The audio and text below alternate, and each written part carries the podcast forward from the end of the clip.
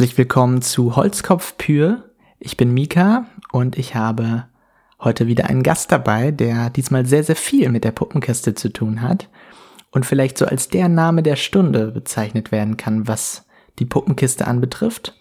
Und zwar ist es Florian Moch. Herzlich willkommen. Hallo, guten Morgen und danke für die ja, Vorstellung, Einladung. Mal schauen, ob ich dem gerecht werde, wenn wir jetzt drüber sprechen. Ja, vielleicht gibt es ja auch noch die eine oder andere Person, die dich da draußen noch nicht kennt.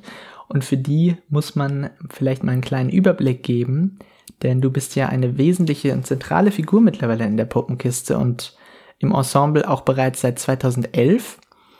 Ähm, dort bist du aber nicht nur für eine Tätigkeit zuständig, sondern für eine ganze Reihe. Und zwar bist du Regisseur, Autor, Puppenbauer, Kostümbildner, Bühnenbildner und Puppenspieler. Und ähm, das auch schon bei einer ganzen Reihe von Inszenierungen. Dein Zauberer von Oz von 2013, den du bearbeitet, inszeniert, für den du die Puppen gebaut hast, die Kostüme entworfen hast und das Bühnenbild gefertigt hast, ist da als erstes zu nennen. Es folgt die Weihnachtsgeschichte von 2014, da hast du die Kostüme gemacht. Dann die Bremer Stadtmusikanten von 2017, Bearbeitung, Inszenierung, Puppenbau und Kostüme von dir. Gleiches gilt beim Ring des Nibelungen von 2018. Ähm, schließlich noch die Geister der Weihnacht, für die du die Puppen gebaut hast, und Rapunzel von 2023, jetzt neu zum Jubiläum, bei der du auch Bearbeitung, Inszenierung, Puppenbau und Kostüme alles gleichzeitig gemacht hast sozusagen. Und dazu kommen natürlich auch noch die ganzen Kabaretts, die seit 2011 auch noch entstanden sind, für die du auch die Puppen und Kostüme meistens entworfen hast. Genau, jetzt hast du schon ganz viel erzählt, ja. und das ist ja noch nicht mal deine ganze Vita, sondern es kommt ja auch noch deine, die Vorgeschichte sozusagen dazu, wo du schon im jungen Alter von fünf Jahren angefangen hast, Marionetten selber zu bauen unter anderem sind bekannte Filmfiguren wie Harry Potter oder Captain Jack Sparrow im Miniaturformat entstanden, aber auch Figuren von der Puppenkiste. Und äh, da vielleicht einfach mal direkt die Frage, ähm, wie kommt man denn dazu, so als Fan der Puppenkiste, sich dann auch dem Figurenbildnern zu widmen? Also ich habe als Kind die Puppenkiste im Fernsehen gesehen, sehen dürfen. Also das war eine, eine der wenigen Fernsehsendungen, die ich gucken durfte, als ich klein war. Der Prinz von Pumpelonien war, glaube ich, das erste Fernsehstück, was ich als Kind gesehen habe. Da muss ich so vier, fünf gewesen sein ungefähr. Und äh, das hat mich so stark beeindruckt, offenbar, dass ich dann angefangen habe, selber einfache Marionetten zu basteln und dann das Hobby über die Jahre immer weiterentwickelt habe. Also die Puppen sind immer aufwendiger geworden. Ich habe dann äh, kleine Inszenierungen irgendwann gemacht mit, mit Freunden und Familie, habe dann äh, später zu Uni-Zeiten, als ich schon studiert habe, einen Kurzfilm mit Puppen gedreht und bin dann tatsächlich nach meinem Studium in Augsburg gelandet, weil ich das Glück hatte, dass da eine Stelle frei war zu dem Zeitpunkt. Also ich habe das äh, Thema äh, Figurentheater begleitet mich seit fast 30 Jahren, seit über 30 Jahren, äh, äh, grob gesagt, mit mal intensiver, mal weniger intensiv. Und seit ich in der Puppenkiste arbeite und das Ganze hauptberuflich mache, ist es natürlich ganz intensiv geworden. Mhm. Aber dabei ist es gar nicht unbedingt der erste Reflex, der jetzt vielleicht jedes Kind hat, wenn es die Puppenkiste im Fernsehen sieht, auch diese Puppen nachbauen zu wollen. Ne? Ich glaube nicht, nee. Also es gibt natürlich ein paar, die das machen, aber das war bei mir dann schon sehr stark ausgeprägt und ich war dann, habe dann natürlich auch den Ansporn gehabt, immer ähm, die Puppen weiterzuentwickeln. Die ersten Figuren waren relativ einfach gestaltet. Also meine erste Figur hatte einen ganz einfachen Kopf aus einer Styroporkugel, die ich bemalt habe mit einem Filzstift und da waren ein paar Wollfäden als Körper dran befestigt. Also es war wirklich sehr einfach gestaltet, aber es war schon eine selbstgebastelte Puppe, wenn man so will. Und ich habe dann irgendwann angefangen, die Köpfe der Figuren äh, zu modellieren, Hände und Füße zu modellieren, ähm, bevor ich dann angefangen habe, mit, mit 19 zu schnitzen und dann äh, die Figuren aus Lindenholz geschnitzt habe oder seitdem aus Lindenholz schnitze. War das denn bei dir autodidaktisch oder gab es da auch Leute in deinem Bekannten- oder Familienkreis, die dir da irgendwie unter die Arme greifen konnten? Es war eine Mischung aus beidem. Also es war vorrangig schon autodidaktisch, würde ich sagen, aber ich habe dann immer mal wieder ein paar Tipps bekommen von, von einer Kunstlehrerin, von einem Kunstlehrer, der gelernter Schreiner war, die äh, mir da ein paar Tipps geben konnten. Äh, Kostüme habe ich eine ganze Zeit lang mit meiner Oma zusammen genäht, die da sehr versiert war und mir Grundlagen im Nähen gezeigt hat und beigebracht hat. Das war ein wichtiger Baustein auf dem Weg sozusagen. Äh, vieles, äh, was den Aufbau einer Figur angeht und so weiter, habe ich mir dann aus filmischen Making-ofs und aus Büchern äh, abgeschaut, die es bei die Puppenkiste auch gibt, weil ich mich schon stark dieser Puppenkistenstil fasziniert mhm. hat. Und gab es neben der Puppenkiste denn noch andere Einflüsse, von denen du dir was abgeschaut hast, was das Figurenbildnern angeht?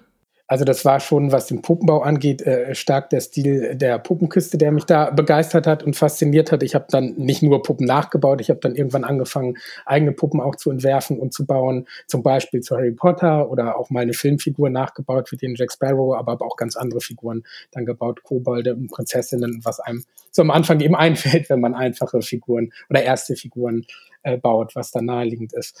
Ähm, und Einflüsse habe ich dann vor allem, äh, andere Einflüsse habe ich dann vor allem durch mein Studium und durch meine Zeit in Berlin, wo ich fünf Jahre gelebt habe, bekommen, wo ich ganz viele andere große Theater besucht habe. Und äh, dann Einflüsse durchs Berliner Ensemble, äh, Schaubühne und so weiter bekommen habe, durch solche äh, Inszenierungen, die dort laufen und habe versucht, das so ein bisschen auch in meine Inszenierung einzufließen, was ich daraus mitgenommen habe als Besucher und als Student, was mich eben mhm. an großen Theatern fasziniert hat. Ja, gehen wir doch gerne nochmal auf dein Studium ein. Und zwar hast du Deutsche Philologie und Theaterwissenschaft in Berlin studiert und deine Abschlussarbeit über die Theatralität der Marionette geschrieben, und zwar bei Erika Fischer-Lichte. Das ist vielleicht ein Name, der vielen Leuten nicht so viel sagt, mir aber schon auch, denn ähm, ich habe auch ein Studium der Medien- und Kulturwissenschaft hinter mir und da kommt man an dem Namen Fischer-Lichte gar nicht wirklich vorbei, wenn man zu Performance oder Theatralität forscht.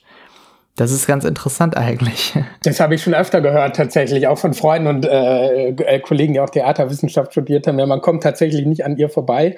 Das wusste ich aber nicht, als ich mich für das Studium in Berlin be beworben habe, unter anderem. Also mich hat die Stadt dann natürlich angesprochen äh, und äh, auch äh, das Institut dort. Und ich habe sie dann da relativ früh mal in der Vorlesung auch getroffen am Anfang und gesehen. Und da hat sie dann halt einfach leibhaftig unterrichtet. Und das war mir vorher gar nicht bewusst, dass sie dann äh, tatsächlich so einen großen Namen eben hat in der Theaterwissenschaft. Ja. ja.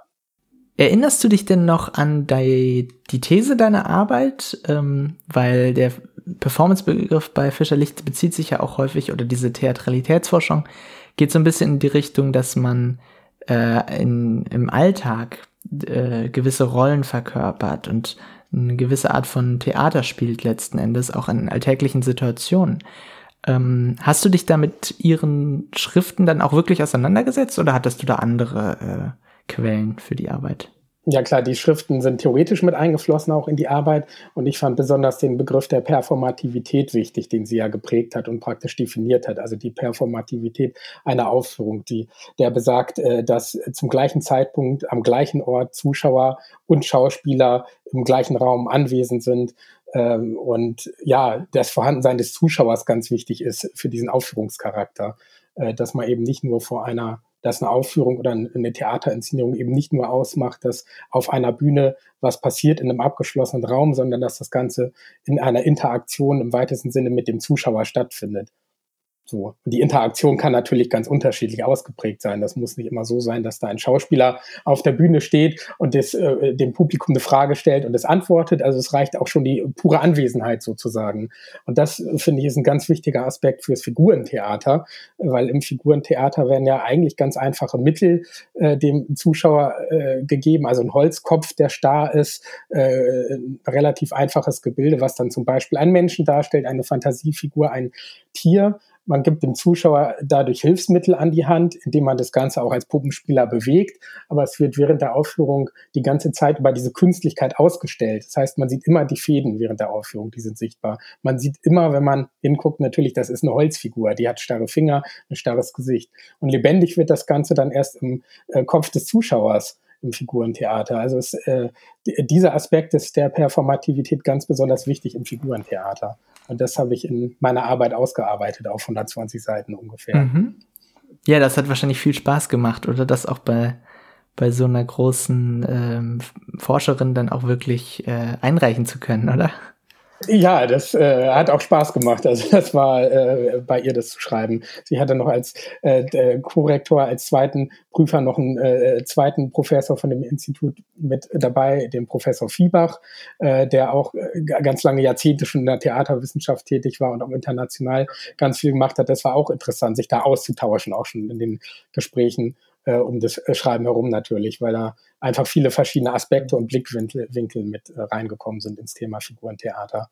Und das Thema Figurentheater aber wiederum für die Theaterwissenschaft ein Bereich ist, der da nicht unbedingt täglich behandelt wird. Also das ist eher ein abseitiges Thema, wenn man sich die Theaterwissenschaft anguckt. Deswegen, ja, hat mir das doppelt und dreifach Spaß gemacht, die Arbeit zu dem Thema zu schreiben. Und das hat äh, für mein Empfinden damals viel hergegeben, mhm. thematisch.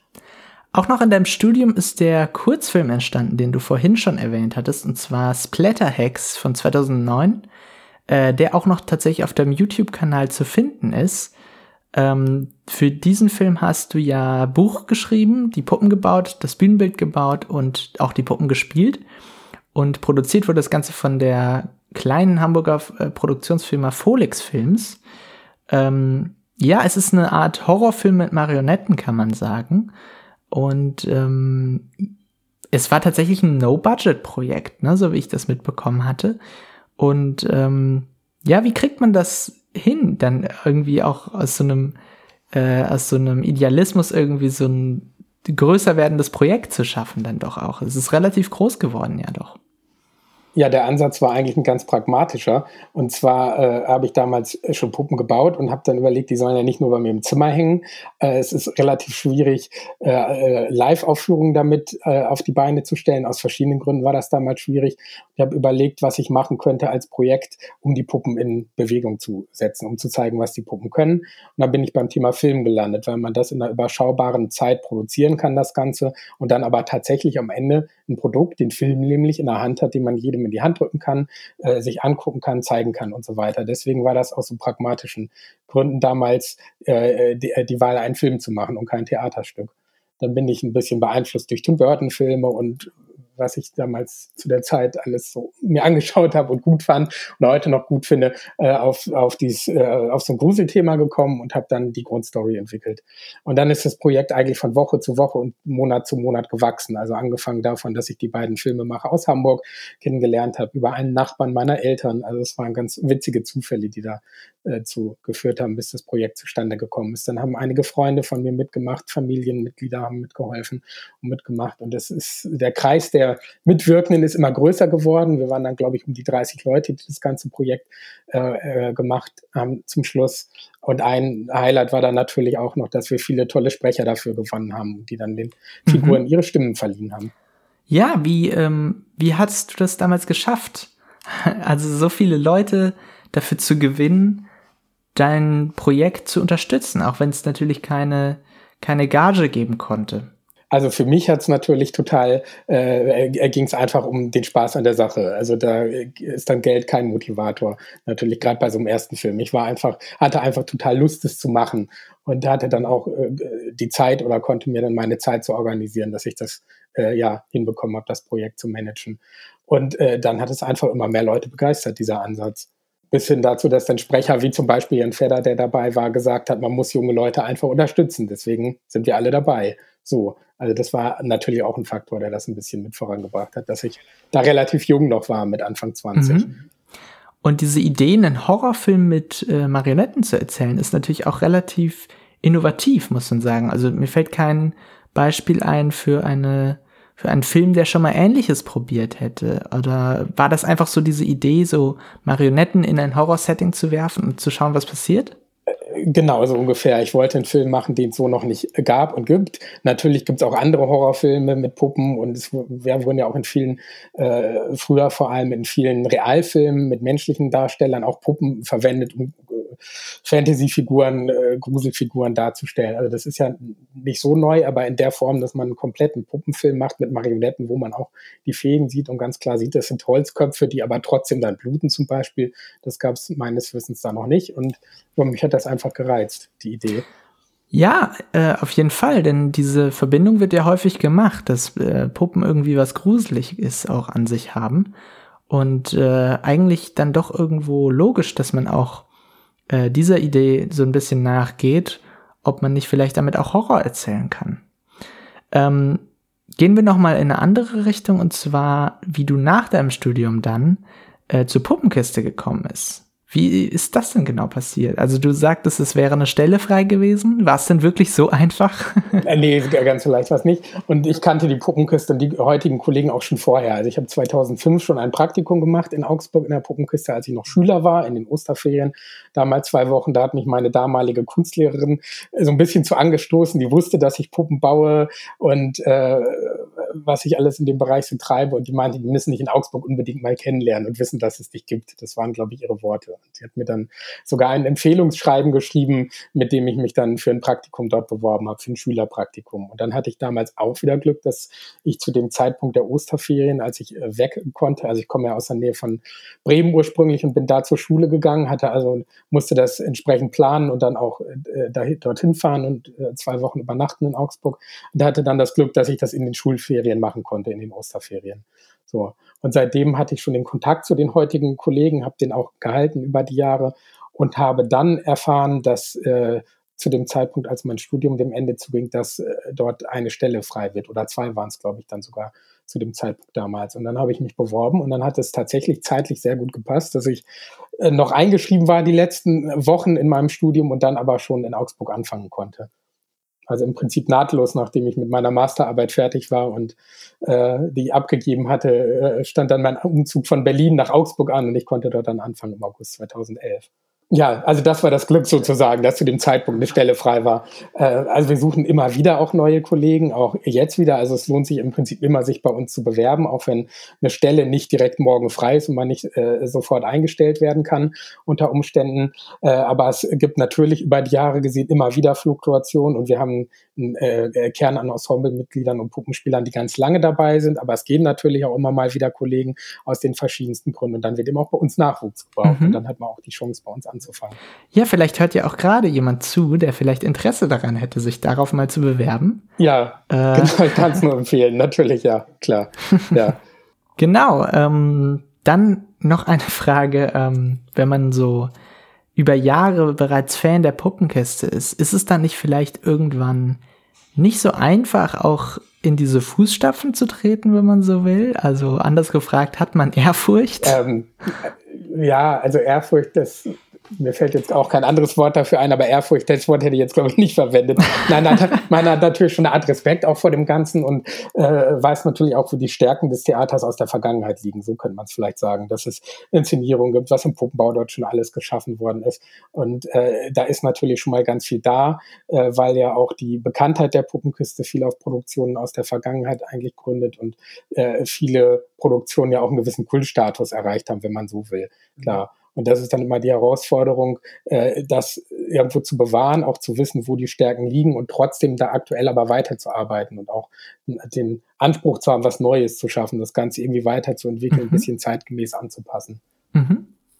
Ist es auch deine Herangehensweise, wenn du jetzt eine Puppe neu entwirfst, dass du überlegst, okay, wie kann ich, ähm, wie kann ich hier was Neues einbringen und gleichzeitig aber auch dem Stil, der über viele Jahrzehnte in diesem Haus äh, gepflegt wurde, irgendwie treu bleiben.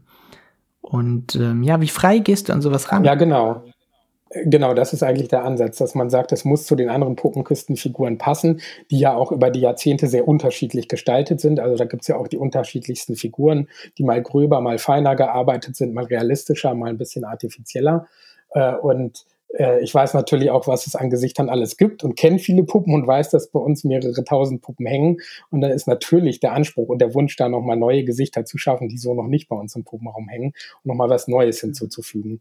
Und von der Hannelore Marschall, die ja den Großteil der Puppenküstenfiguren geschaffen hat, ist zum Glück auch der Satz überliefert, dass sie froh war, dass ihr Sohn, der Jürgen Marschall, damals eingestiegen ist in den Puppenbau, äh, weil dann äh, dadurch nochmal neue Gesichter dazukommen würden, weil sie ja schon sehr viele Gesichter geschnitzt hätte. Also das weiß man von ihr, dass sie auch froh war, dass sich der Pool der Puppen sozusagen erweitert hat in der Puppengestaltung. Äh, und ja, da versuche ich mich so ein bisschen dran entlang zu hangeln und zu orientieren, dass ich dann auch Gesichter mal schaffe, die es so noch nicht gab.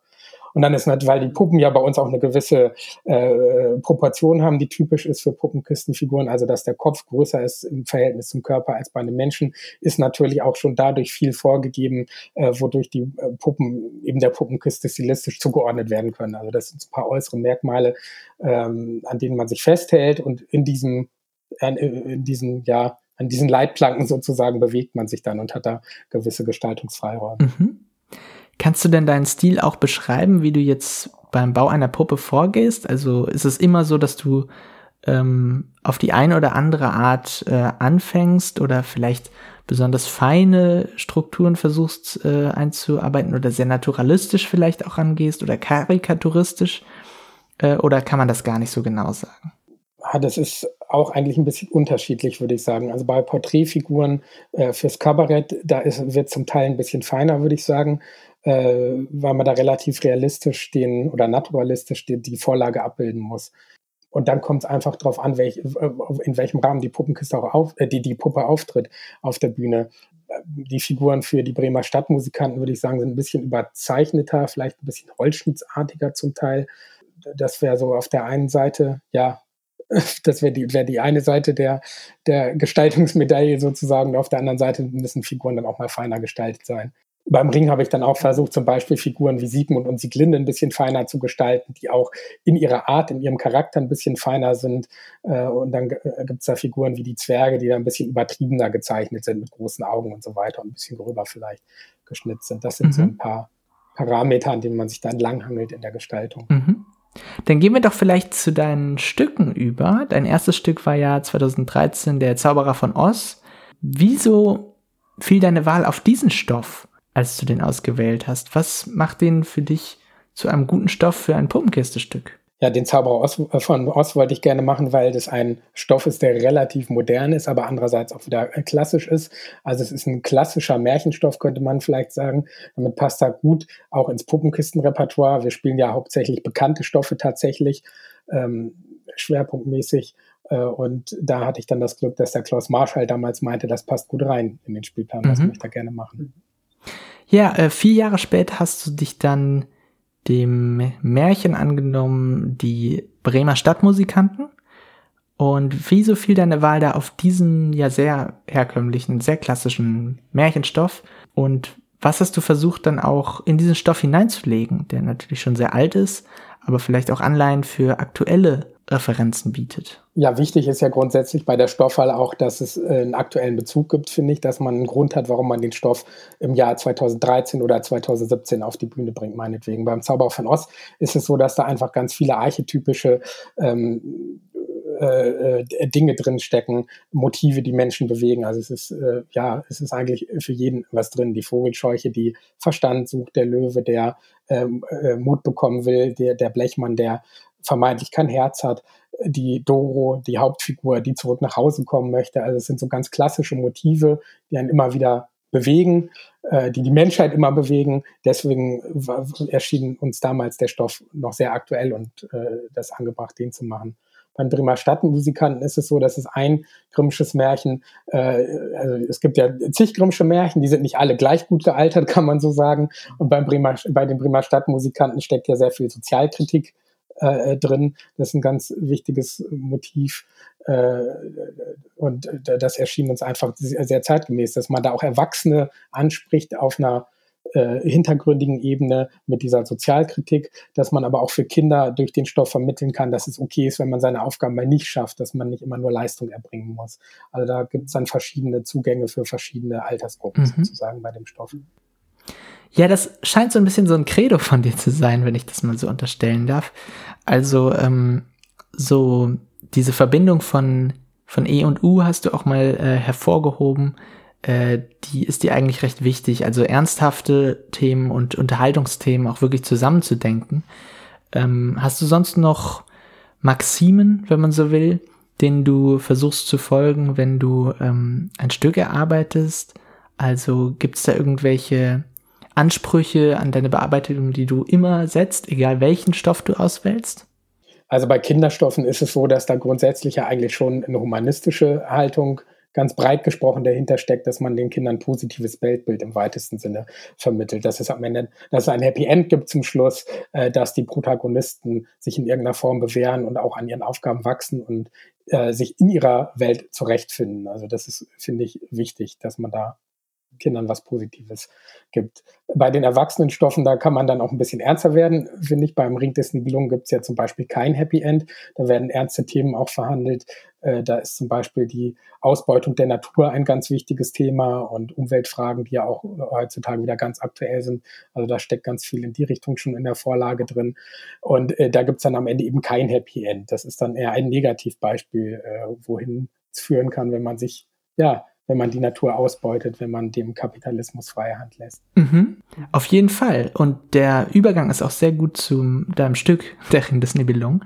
Ähm, und dafür hast du dir eine Aufgabe gestellt, die gar nicht mal so klein ist. Und zwar hast du äh, dieses vierteilige, diese vierteilige Wagner-Oper genommen, die ja insgesamt 15 Stunden ähm, dauert und mit einem über hundertköpfigen Orchester ja besetzt ist und versucht daraus ein Marionettenstück zu machen, das an einem Abend spielbar ist.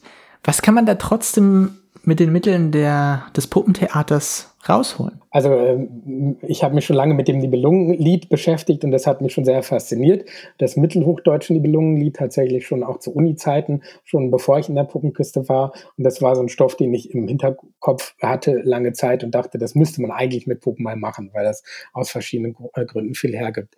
Ich habe dann mit Klaus Marshall auch relativ früh, schon einige Jahre bevor das Stück dann äh, Premiere feiern konnte, äh, gesprochen und er meinte, wenn wir es in der Puppenkiste machen, dann am liebsten mit Musik, denn es gibt da ja diese Opern von Wagner.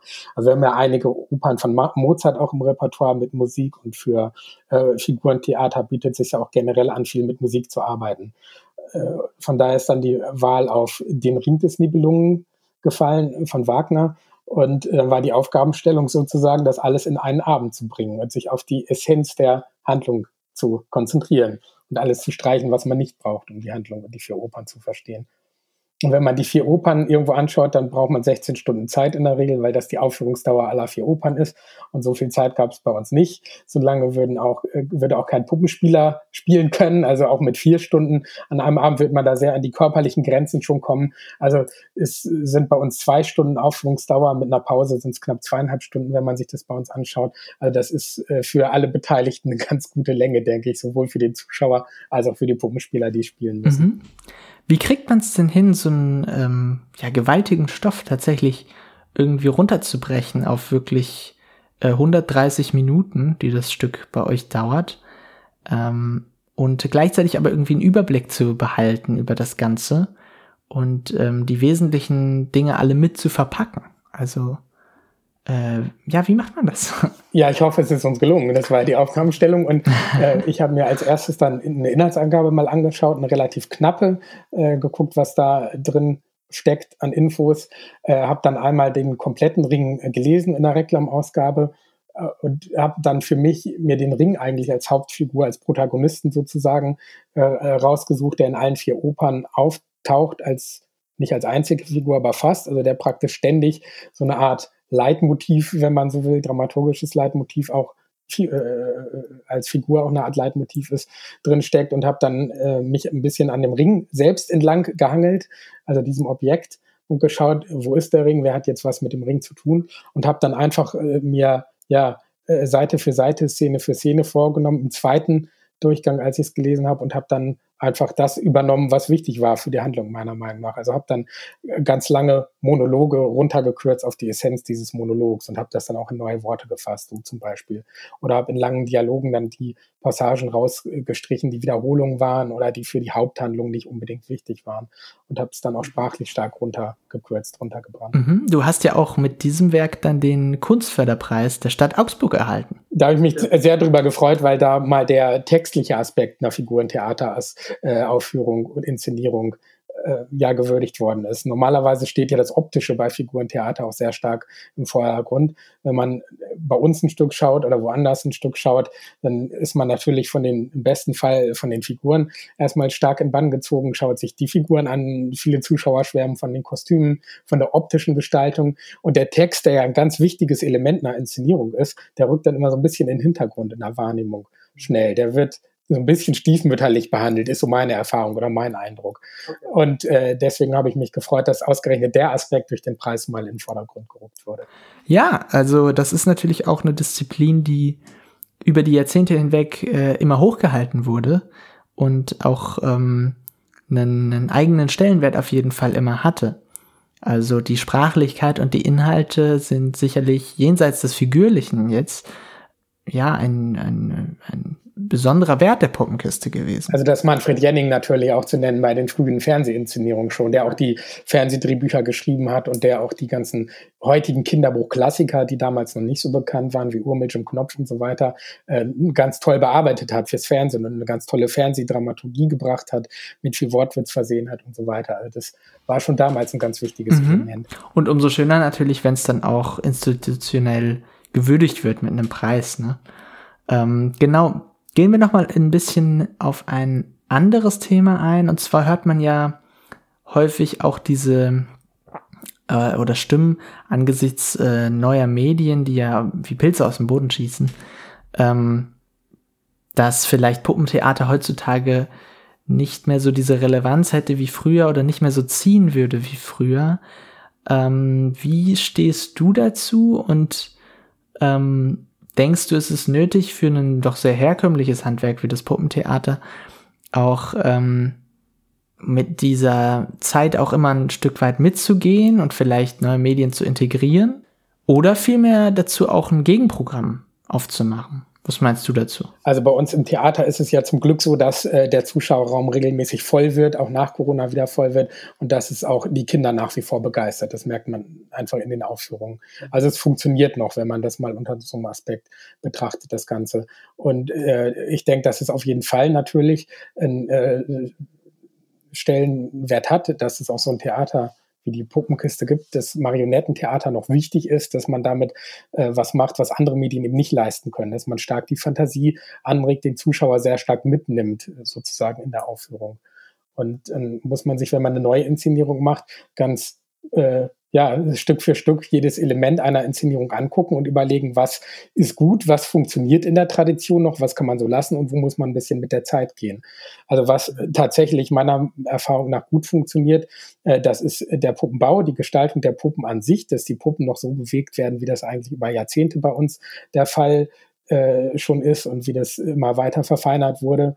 Äh, da wird eigentlich relativ wenig dran geändert, wenn man ein neues Stück macht äh, höchstens in der optischen Gestaltung, dass meinetwegen äh, Kostüme mal ein bisschen mehr der Zeit entsprechen, dass man äh, im Kabarett äh, sich bemüht, dass da keine Figuren in 70er Jahre Kostüme rumlaufen, wenn es nicht gerade die Nummer erfordert, sondern dass man das Ganze ein bisschen zeitgemäßer gestaltet. So. Und dann äh, kann man natürlich versuchen, das Ganze zeitgemäß zu erweitern, die ganze Inszenierung. Ich habe beim Ring äh, zum Beispiel ein paar digitale Elemente eingebaut. Das war damals ein riesiger Aufwand dafür, dass das nur wenige Minuten der Inszenierung betrifft, in denen das tatsächlich zu sehen ist. Aber das fand ich damals sehr wichtig, dass man da was macht, was wir vorher bei uns auf der Bühne noch nicht hatten. Dass man da eben auch neue Wege geht und dass man da diese äh, Projektionen waren es in dem Fall, verschiedenste Projektionen äh, einbaut in die Inszenierung wodurch dann auch wieder eine Reibung entsteht, wenn man einmal diese technisch hochentwickelten Projektionen äh, hat als ein Element und auf dem anderen, auf der anderen Seite eine einfache Holzpuppe hat, die sich zwischen diesen Projektionen bewegt. Also das finde ich ist ein sehr spannendes Feld. Da entsteht viel Reibungsfläche, wenn man das so gegenüberstellt. Ja, ich glaube, man kann sich diesen, diesen Unterschied ähm, zwischen neuen Techniken und den Techniken des Puppentheaters ja nicht wirklich wegdenken. Ne? Also der ist natürlich relativ offensichtlich vielleicht, aber vielleicht liegt dann auch darin genau der Ansatz, dass man guckt, okay, wie kann man diesen Kontrast irgendwie ähm, hervorheben und was kann man daraus ja auch dann vielleicht machen, oder? Genau, das finde ich sehr reizvoll, eben mit diesem Ansatz zu spielen und sozusagen diese beiden Welten gegenüberzustellen und zu gucken, was kann man daraus Neues erschaffen und welchen Mehrwert gibt es aus dem Ganzen. Mhm. Dann hattest du noch das Kabarett angesprochen und ähm, ja, gib uns da doch vielleicht einfach mal einen kleinen Einblick.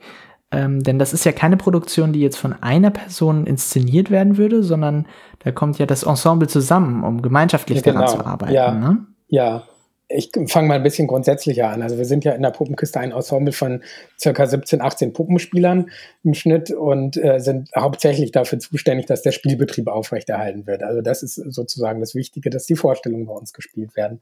Ähm, das sind zum Teil, zum großen Teil Stücke aus dem Repertoire, die wir da spielen. äh, eins der ältesten Stücke, was immer noch gespielt wird, ist der Räuber Hotzenplotz in einer Inszenierung von 66, die unverändert ist. Und dazu kommen aber Jahr für Jahr auch neue Inszenierungen.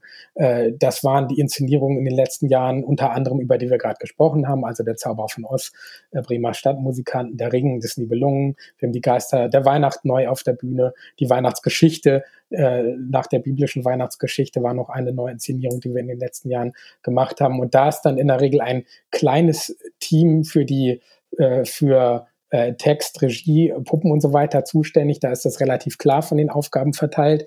Äh, Regie und Text macht in der Regel bei uns auch eine Person. Das liegt in der Regel in einer Hand. Und beim Kabarett ist es so, das wird jedes Jahr neu inszeniert. Seit 1951 gibt es das auf der Bühne und das erarbeiten wir im Team. Also da sind wir zehn, zwölf Leute in der Regel in einer Arbeitsgruppe, äh, die das gesamte Programm was dann später auch über zwei Stunden gespielt wird, erarbeitet. Und das Kabarett besteht in der Regel aus 30 bis 40 verschiedenen Nummern, die sehr unterschiedlich sind.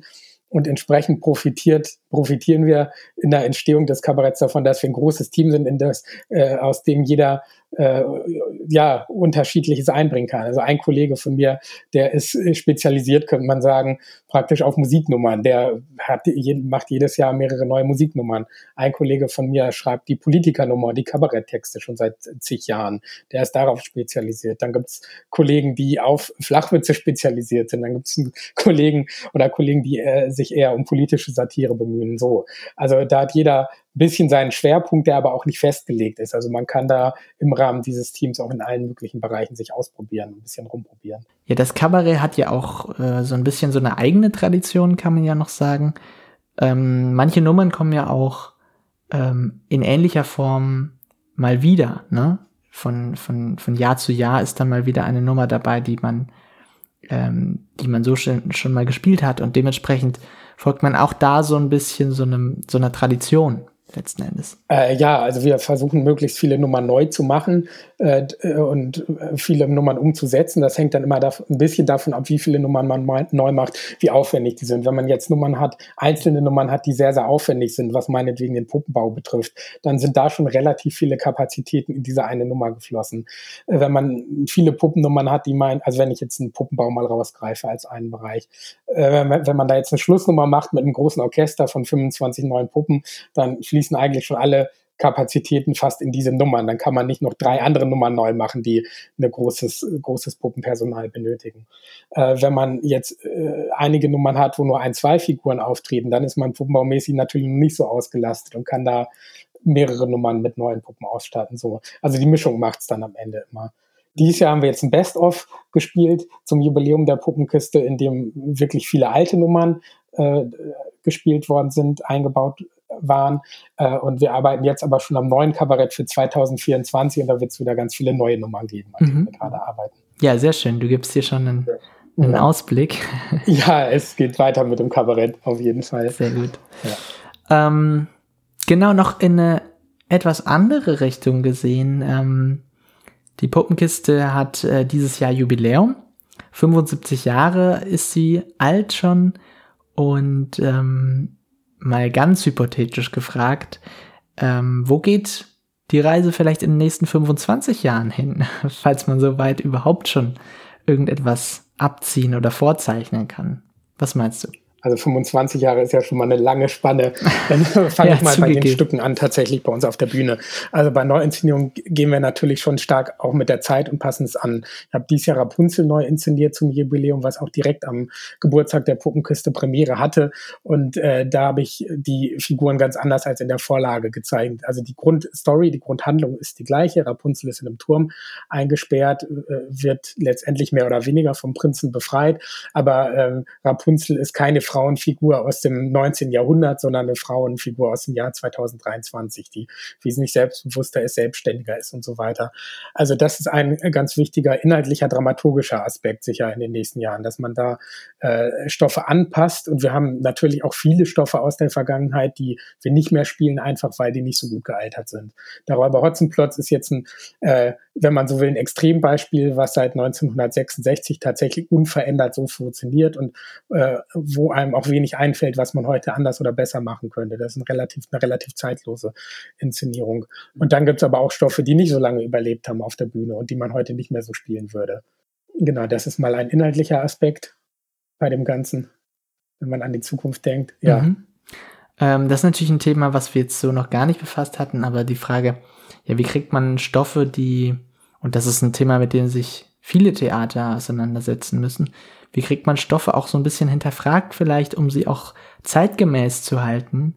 Und ähm, selbst eben alte Stoffe dann äh, ähm, in einem modernen Licht auch zeigen zu können also äh, nicht nur in der Puppenkiste, generell wurde ja auch mit schwarzen Figuren auf der Bühne wesentlich lockerer, sage ich mal, umgegangen ja. vor einigen Jahrzehnten, was man heute auf keinen Fall mehr so machen kann. Das wäre noch ein Beispiel. Also da gibt es vieles, was sich im Laufe der Zeit natürlich verändert hat äh, zum Positiven und dem man dann auch bei Inszenierungen irgendwie Rechnung trägt. Und auf vieles äh, wird man auch heutzutage gar nicht mehr kommen, irgendwie eine Prinzessin als ganz verhuscht darzustellen, die nur auf ihre Erlösung durch einen Prinzen wartet. Das, ja, wird gar nicht meiner Wahrnehmung irgendwie mhm. entsprechen mhm. und Lebensgewohnheiten und so weiter, das heute so auf die Bühne zu bringen. Das, das hat sich einfach stark verändert und da geht die Puppenkiste eben zum Glück auch mit ja. der Zeit. Und ist im besten Fall natürlich der Zeit immer ein kleines Stück voraus. Das ist dann der Anspruch. Und gestalterisch würdest du sagen, es ist da eher ratsam, vielleicht auch einem, einer Historie, ähm, einer Tradition da auch ähm, gerecht zu werden oder vielleicht auch hier und da das ein oder andere Experiment auszuprobieren?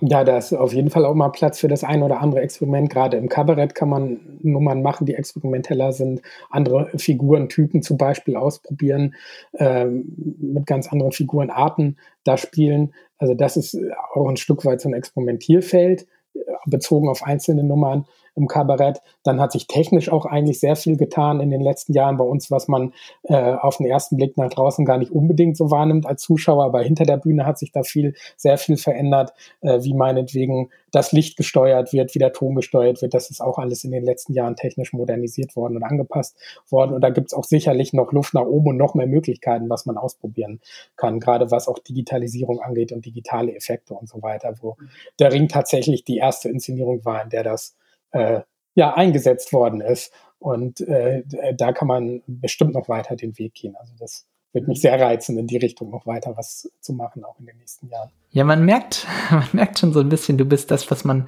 gemeinhin als eierlegende Wollmilchsau bezeichnen würde wahrscheinlich. Du hast irgendwie deine Finger in allem so ein bisschen drin. also ich mache keine, Mu ja. ich mache keine Musik. Das ist ja. ein Bereich, wo ich absolut nichts mache. Und auch Bühnenbild, äh, also ich habe beim Zauber von Ost damals zwar das Bühnenbild gemacht, aber seitdem auch kein großes Bühnenbild. Mal ein bisschen was fürs Kabarett, das macht mir auch Spaß, aber irgendwann ist ja auch der Tag mal rum, der ja nur 24 Stunden leider hat. Und dann muss man sich da auf ein paar Bereiche natürlich beschränken. Und trotzdem bildest du natürlich mehrere Disziplinen auch gleichzeitig ab. Und also wie schafft man denn das zeitlich sozusagen auch, ähm, diese Sachen alle unter einen Hut zu bringen, auch wenn es vielleicht auch ein bisschen ein Vorteil sein kann, wenn man etwas aus einem Guss schaffen kann? Man muss einfach seinen äh, Alltag gut durchorganisieren, würde ich sagen. Das heißt jetzt nicht, dass ich mir da einen Plan mache für die Woche und das genau auf die Minute aufschreibe, aber man muss einfach im Blick haben, was unbedingt zu welchem Zeitpunkt fertig sein muss, egal auf welchen Bereich der Inszenierung bezogen. Also ob das jetzt der Text ist ganz am Anfang oder später die Hauptfiguren, die unbedingt fertig sein müssen. Und dann gehe ich eigentlich so im Lauf der Produktion immer mehr in die Feinheiten und arbeite dann nochmal hier und da was an Kostümen äh, nach. Ja, und dann kommt man auch auf, um Nachtschichten nicht rum natürlich. Also ich arbeite auch viel abends und nachts äh, spät und schnitze viele Puppen nachts und arbeite abends viel an Kostümen und so weiter. Und je nachdem, wie der Spielbetrieb dann aussieht, ist dann mehr Zeit für Neuproduktion oder wenn äh, gerade ganz viel gespielt oder geprobt werden muss, dann verlagert sich es eben noch stärker in die Abendstunden. Mhm, natürlich, klar. Der Spielbetrieb ist sozusagen ja. ja nicht auszublenden über das alles. Genau, nee, der ist nicht auszublenden und der ist, ja, der gibt den Takt sozusagen vor für den ganzen Theaterbetrieb. Mhm. Ja, wir kommen so langsam zum Ende des Gesprächs. Ähm, ich würde gerne noch eine Sache thematisieren und zwar hast du schon angesprochen am Anfang, dass du mit dem Prinz von Pompelonien aufgewachsen bist und war das vielleicht auch so ein Lieblingsstück für dich damals oder was war als Kind dein Lieblingsstück generell gefragt? Ja, das war tatsächlich, jetzt geht es ein bisschen in die Fan-Richtung nochmal. ja, das, ja, das war tatsächlich äh, der Prinz von Pompelonien, was ich als erstes Stück gesehen habe. Und ich habe dann als Kind die äh, fünf Mehrteiler äh, gesehen, die in den 90er Jahren noch mit dem Hessischen Rundfunk produziert worden sind. Also Prinz von Pompelonien, die drei Dschungeldetektive, äh, das Burggespenst Lü, Zauberer Schmollo und den Raub der Mitternachtssonne. Und das fand ich als Kind alles toll. Das durfte ich mit meiner Schwester auf Video mir immer anschauen, wenn wir mal krank waren. Man ist ja als Kindergarten- und Grundschulkind dann häufiger mal krank und das war eins der wenigen Sachen, die wir da regelmäßig angucken durften. Also das hat schon bleibenden Eindruck hinterlassen, die fünf Produktionen, die ich damals kannte. Und dann wurden ja auch, als es aufs 50. Jubiläum der Puppenkiste zuging, 98 viele Sachen im Fernsehen verstärkt wiederholt und ich habe dann immer mehr gesehen von den älteren Fernsehproduktionen. Natürlich auch die neueren Geschichten, die damals neu waren. Also Monty Spinneratz, den Kinofilm, der mich damals auch stark beeindruckt hat. Irgendwann dann Lila im Schepperland. Also ich bin von der Generation so alt, dass ich die letzten großen Fernsehproduktionen der Puppenkiste noch äh, nicht live, aber mit Erstausstrahlung sozusagen mitbekommen habe. Und wie würdest du das Ganze heute sehen? Also äh, du bist natürlich jetzt in äh, einer anderen Position als jetzt reiner Fan nur zu sein, aber hast du trotzdem immer noch so eine Art Lieblingsstück, ähm, wenn man das so sagen kann? Also ich finde tatsächlich die Sachen, die ich als Kind gesehen habe, das ist wahrscheinlich auch so ein gewisser Nostalgiefaktor, der da reinspielt. Nach wie vor auch toll, wenn ich da mal reinschaue und äh, kann mich da auch für die ganze Ausstattung und die Detailliertheit der Puppen und Kostüme und so weiter sehr begeistern. Das ist ja immer ausgefeilter worden, geworden im Laufe der äh, Jahre und das hat mir als Kind schon äh, gut gefallen und das ist was, was man sich heute, finde ich, noch auch gut angucken kann. Das hat immer noch einen wahnsinnigen Detailreichtum, auch wenn man sich das mal groß anguckt, das Ganze. Oder natürlich, wenn man DVD DVDs heute äh, sich anschaut, ist es ja auch nochmal von der Auflösung besser, als wenn man es früher im Fernsehen einfach nur geschaut hat. Also das äh, finde ich ist relativ gut gealtert, so was die Optik angeht. Und dann gibt es auch natürlich Klassiker aus den 70er Jahren, 80er Jahren, die auch immer noch witzig sind. Ähm, ich habe vor einiger Zeit mal mit Freunden Jim Knopf tatsächlich mir wieder angeguckt. Irgendwie äh, war da der Wunsch, dass wir das mal zusammen anschauen. Und wenn man sich das anguckt, also den äh, ersten Band im Knopf und Lukas der Lokomotivführer, das ist auch einfach total gut erzählt, selbst für heutige Verhältnisse, finde ich. Und das ist auch extrem gut gealtert und äh, ist auch relativ schnell tatsächlich äh, geschnitten und erzählt von den Bildern, weil ja gerade bei den äh, Fernsehproduktionen äh, irgendwie das Vorurteil besteht, dass die eben nicht so gut gealtert wären, dass das alles zu langsam wäre, dass Puppen auch sehr langsam wären. Aber selbst wenn man sich Produktionen aus den 70ern anguckt, muss man sagen, das ist ziemlich schnell geschnitten. Zum Beispiel äh, Lord Schmetterhemd ist zum Beispiel, da habe ich vor einiger Zeit mal reingeschaut. Da gibt es dann ja eine Szene, in der die drei Tiere, die als Geister dort aufschauen, äh, äh, auftauchen, ihr, ihre Zaubertricks sozusagen vorführen. Das ist alles relativ schnell inszeniert mit schnellen Schnitten. Äh, nach wenigen Sekunden kommt da der nächste Schnitt. Das geht schon Schlag auf Schlag. Da hat man eigentlich nicht das Gefühl, dass man äh, da irgendeine langatmige äh, äh, Inszenierung, äh, die 50 Jahre bald alt ist, anschaut. Also da gibt es immer Aspekte, die gut gealtert sind und Aspekte, die nicht so gut gealtert sind, finde ich. Ja, das war natürlich dann auch eine Zeit, wo dann irgendwann der Schnitt ähm, wirklich zum Stilmittel wurde und eigentlich wirklich Puppenfilme entstanden und nicht nur abgefilmte Bühnenstücke. Ähm, ich spreche auch häufig mit Leuten, die, die dann sagen, eigentlich gehört die Puppenkiste ins Fernsehen oder ins Internet oder sonst irgendwo hin, ähm, wo sie ein bisschen in einem breiteren Publikum auch wieder zugänglich äh, wird. Hast du dazu eigentlich eine Meinung oder wie siehst du das? Ja, finde ich auch. Also ich würde so eine Produktion natürlich gerne mitmachen, keine Frage, ganz klar, dass man, dass da mal was, äh, ja, äh, Großes wieder auf die Beine stellen. Ich habe ja vor einigen Jahren ein Musikvideo gemacht mit Bela B. auch und der Puppenkiste, wo Bela B. als äh, Sänger, als Mensch aufgetreten ist und auch Puppen äh, in einer Parallelwelt, in einer Westernwelt. Und da haben wir auch mit ganz schnellen Schnitten gearbeitet. Äh, noch ein bisschen schneller als bei dem Beispiel Lord Schmetterhemd. Aber ich finde, das sind alles Beweise, dass auch Puppen im Fernsehen heutzutage noch zeitgemäß sind und auch noch äh, ja, schnell in Szene auch gesetzt werden können und dass da Puppenspiel trotzdem funktioniert. Also dass man, äh, ohne da dem Zeitgeist hinterher zu hecheln, einfach auch in, in neuen Produktionsweisen und Inszenierungsweisen bestehen kann. Also der Meinung bin ich schon, wenn du die Frage stellst, ja. Ja, und du hast natürlich auch schon einen Puppenfilm gemacht, also dementsprechend. Ja, genau, den Kurzfilm auch, ja, ja, ja. Genau, darum kennst du dich ja eigentlich äh, mit der Ja. Materie aus. ja, und wir haben ja auch in den letzten Jahren immer wieder äh, einige Produktionen gemacht, angefangen bei Produktionen Die Kinofilme. genau fürs Kino, Bühnenstücke, die fürs Kino abgefilmt worden sind und äh, vor zehn Jahren kleinere Projekte mit dem Bayerischen Rundfunk, mit kurzen äh, Einspielerclips mit Puppen. Also da haben wir auch schon einiges gemacht. Achso, und den, Co den Corona-Kasperl haben wir natürlich auch gemacht als letzte Produktion, glaube ich, eine der letzten Produktionen während Corona. Auch ein Kurzfilm, der auf YouTube lief und dafür viel Resonanz gesorgt hat. Genau, der war dann ja auch äh, sehr gut geklickt, soweit ich das gesehen habe. Naja, genau. Ja. Naja. Hat dann, glaube ich, auch nochmal ein ganz gut äh, so ein breites gesellschaftliches Publikum angezogen zu so einem Thema. Ja, und den, Ja. Genau, den Lehrern hat es anscheinend auch stark geholfen, was wir so mitgekriegt haben oder was ich auch persönlich von Lehrern weiß, äh, dass das äh, denen im Unterricht tatsächlich gut geholfen hat, das ganze Thema, also Corona-Tests und so weiter, den Schülern zu vermitteln. Ach ja, interessant. Ja, ja. Interessant. Ja, ja. Ja, und damit sind wir auch schon am Ende des Podcasts tatsächlich. Also ich habe irgendwie so das Gefühl, wir könnten jetzt noch äh, eine Stunde oder zwei über, über andere Themen reden. Das habe ich auch, ja. Ja, Aber du bist natürlich herzlich wieder eingeladen. ja, gerne wieder. Ja, hat Spaß gemacht. Ich denke, dass wir da noch das ein oder andere besprechen Ja. werden können. Bestimmt, ja. Und genau. Soweit erstmal vielen Dank an dich. Vielen Dank auch fürs Zuhören. An alle, die den Podcast äh, noch äh, näher verfolgen wollen. Man findet mich auf Twitter, at holzkopf-pür und äh, bei Gmail, also meine Mailadresse ist holzkopf.pür at gmail.com und außerdem demnächst auch noch auf Instagram zu finden und mit einer Webseite. Da vielleicht auch noch mal die Augen und Ohren offen halten.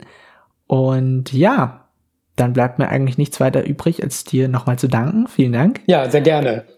Ja, danke für die Einladung. Und ähm, ja, mich zu verabschieden. Also, vielen Dank fürs Zuhören und tschüss, bis zum nächsten Mal. Tschüss. Das war die neue Folge Holzkopf Pür. Für Fragen und Feedback schreibt mir gerne an die Mailadresse holzkopf.pür@gmail.com oder folgt dem Podcast auf Twitter, um nichts zu verpassen. Vielen Dank.